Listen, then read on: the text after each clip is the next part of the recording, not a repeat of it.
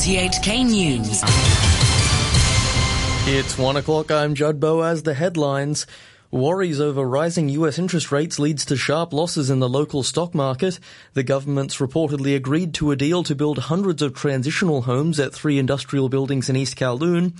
And the wife of former Malaysian Prime Minister Najib Razak pleads not guilty to money laundering charges related to the 1MDB investment fund scandal.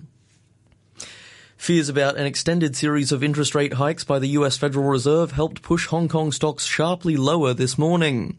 In line with the Asia-wide sell-off, the Hang Seng Index ended the morning down 1.7% or 456 points to 26,635.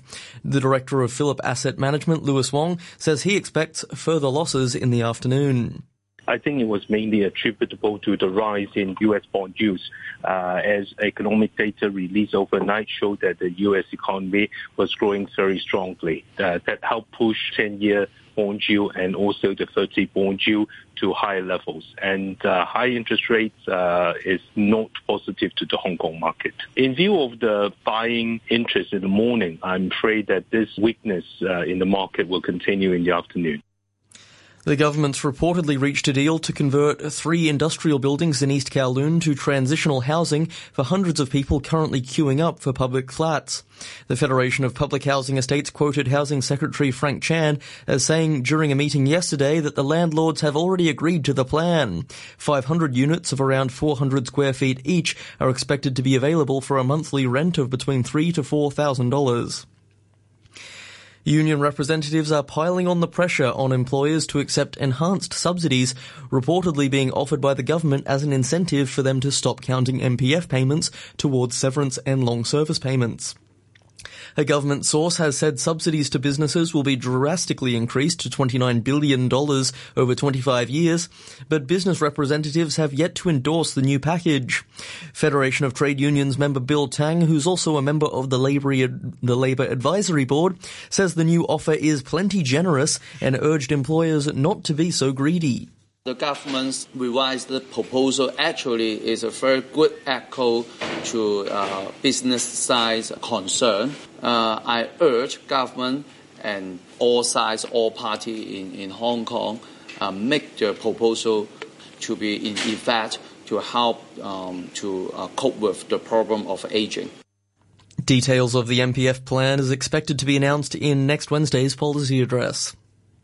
Chief Executive Carrie Lam is also expected to announce a four-week extension to maternity leave during her policy address. The government's expected to offer to pay to extend the leave period from 10 to 14 weeks. Mr. Tang says that while that's a positive development, he wants women who have miscarriages to also be entitled to 14 weeks leave because uh, now such uh, unlucky pregnant uh, employee they only use their sick leave to recover their, their health uh, is not ideal. We suggest the uh, maternity leave uh, reform should cover such problem, such a defect of uh, present uh, system. And at the same time, we also suggest that the government should make amendment of a law to protect pregnant employee who finish the leave and then go back to their, their, their work actually they cannot be resided unreasonably.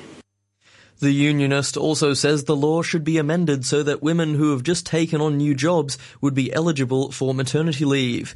Currently, only women who have been with the company for at least 40 weeks are eligible. Dozens of pro-establishment heavyweights have come together in a show of support for prospective LegCo candidate Yan Chan. Politicians from pro-government parties, local delegates to the National People's Congress and ex-officials, including former Security Secretary Lai Tung Kwok, were among over a hundred people to attend a campaign rally in To Kwa Wan before she formally submitted her papers to election authorities. Ms. Chan, a former political assistant to former Health Secretary Ko Wing Man, has said she has no party or political affiliation election. She's seeking to run in next month's LegCo by-election for Kowloon West. Other candidates who have filed papers include Labour Party's Lau Siu Lai and former pro-democracy legislator Frederick Fung.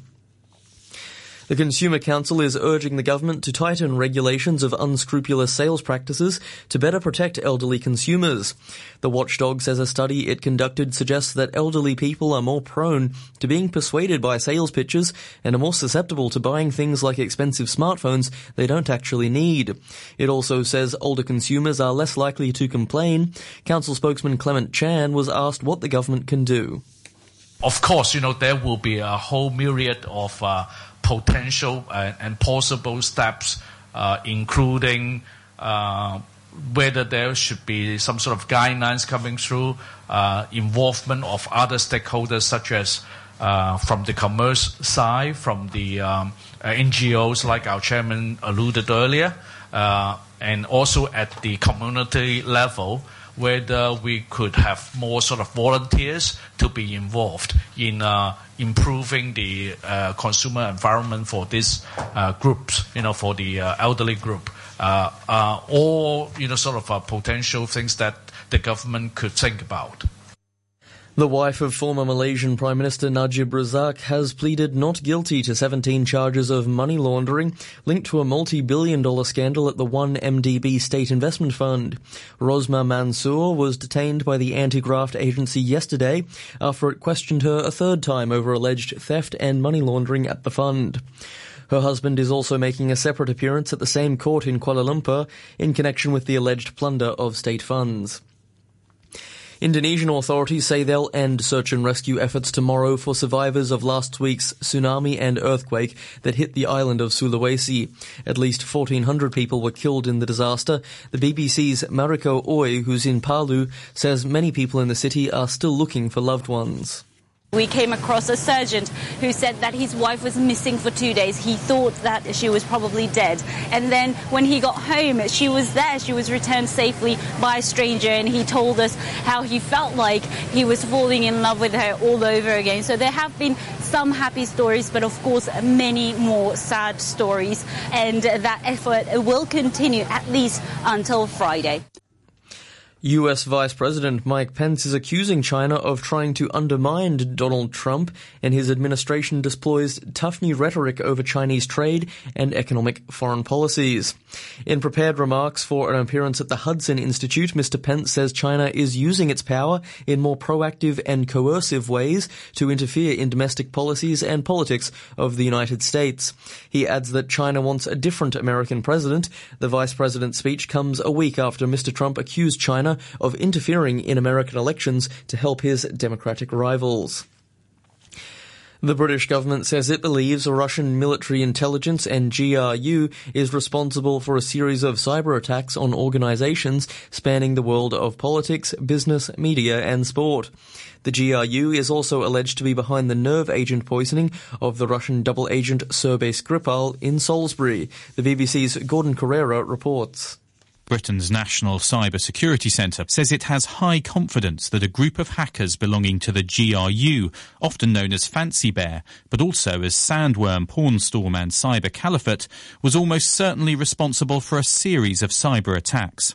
These include the hacking of the World Anti-Doping Agency, in which athletes' confidential medical files were stolen and released, an attack last year on the Ukrainian metro system and airport in Odessa, and the 2016 release of material from the US Democratic National Committee, already attributed by US authorities to Russia. The US Senate is expected to receive the FBI's report on allegations of sexual misconduct against President Donald Trump's Supreme Court nominee Brett Kavanaugh in the next few hours. Mr. Kavanaugh denies all allegations against him. From Washington, the BBC's Chris Buckler reports. FBI agents have spoken to a limited number of people as part of this reopened background check into Brett Kavanaugh including Deborah Ramirez, who claims Mr. Kavanaugh exposed himself to her at a party when they were at college. They've also interviewed individuals named by him and another of his accusers, Christine Blasey Ford, during their testimony to the Senate Judiciary Committee last week. Republicans and Democrats remain bitterly divided over his nomination to the Supreme Court. Officials in the U.S. state of South Carolina say one police officer was shot dead and six others injured when they confronted a man holding children hostage at a home in the city of Florence. The attacker surrendered to police after a two-hour standoff. His identity and motive remain unclear. The lawyer for an American woman who's accused football star Cristiano Ronaldo of raping her nine years ago says she was emboldened to come forward by the Me Too movement. On Tuesday, police in Las Vegas said they'd reopened an investigation into the allegation by Kathryn Mayorga that she was attacked in her hotel room. Her lawyer is Leslie Stovall the Me Too movement and the women who have stood up and disclosed sexual assaults publicly uh, has given Kathryn a lot of courage and has, to a great extent, enabled her to come forward and to file her com- civil complaint and also to go to the police department. The Portuguese footballer has strongly denied the claim.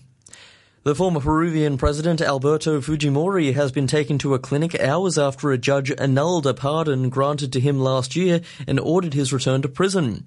Mr. Fujimori's lawyer has appealed saying he suffers from heart problems and could die if sent back to jail. Mr. Fujimori was granted a pardon and freed in December after serving less than half of a 25 year sentence for human rights abuses. His daughter, Keiko Fujimori, said her 79 year old father had the right to a humanitarian pardon. El día de hoy es uno de los días más tristes de nuestra vida. Today is one of the saddest days of our lives. It's extremely painful to know that a judge from our country has taken away my father's freedom, saying that because he's not dying, he has no right to a humanitarian pardon. Astronomers have found what appears to be the first moon detected outside our solar system. They believe the exomoon, about 8,000 light years away, is about the size of Neptune. astronomers say it's the best evidence yet of a planetary satellite beyond our cosmic neighborhood. A short time ago, the Hang Seng Index was at 26,637. That's 453 points down on the previous close. Turnover stands at $42 billion.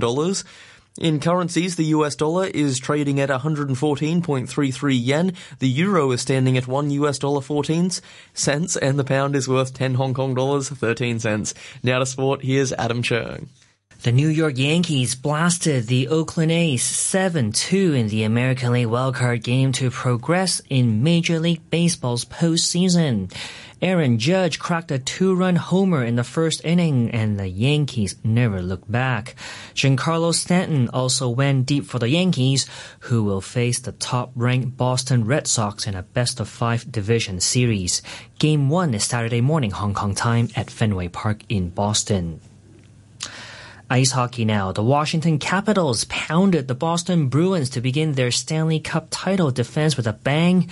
After raising their championship banner to the rafters, the Caps scored twice in the opening 90 seconds through TJ Oshie and Evgeny Kuznetsov, who finished with two goals. Last season's finals MVP Alex Ovechkin was also on target as Washington won 7-0. However, the Capitals will be without Tom Wilson for an extended period. The first line forward has been suspended 20 games by the NHL for a hit to the head of an opponent during a preseason game. Elsewhere on opening night, Auston Matthews scored twice, including the overtime winner in Toronto's 3-2 win over Montreal. All-star center John Tavares also scored on his Maple Leaf debut. To football in the European Champions League now, where Lionel Messi has guided Barcelona to victory over Tottenham. Sissoko loses out. Suarez allows it to run. Messi, one on one, makes it 4 2. And that is it. Lionel Messi with his second goal of the match. 4-2 was the way it finished at Wembley as Messi scored twice to give Barca two wins out of two in this season's competition. The Spanish journalist Guillem Balagué says we've come to expect such performances from Messi. It's wonderful that every time we see something like this, we go out, wow, what, what was that? But this was not even his best night in Europe.